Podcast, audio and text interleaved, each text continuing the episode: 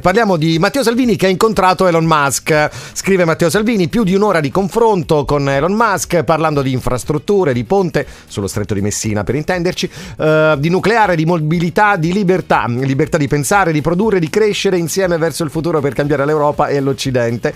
Eh, il colloquio è avvenuto al MIT, al Massachusetts Institute of Technology, dove Elon Musk e eh, Matteo Salvini si sono soffermati anche davanti al plastico appunto del ponte sullo stretto stretto, un confronto sul futuro dell'Europa, sugli investimenti tecnologici, sulle prospettive di crescita dell'Italia. E uno dice, vabbè, Gomez, ma sappiamo già tutto, dove vuoi arrivare? Eh, allora, voglio arrivare a qual è, il, qual è il punto che voglio condividere con i nostri ascoltatori. E che Matteo Salvini in chiusura di incontro, ha regalato ad Elon Musk una campana, una campana artigianale proveniente, sapete da dove? Da Agnone.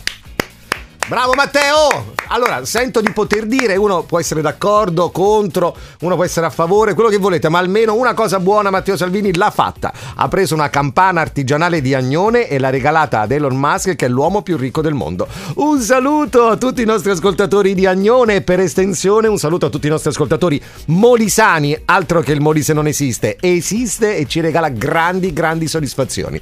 Beh, c'è, ciappa lì.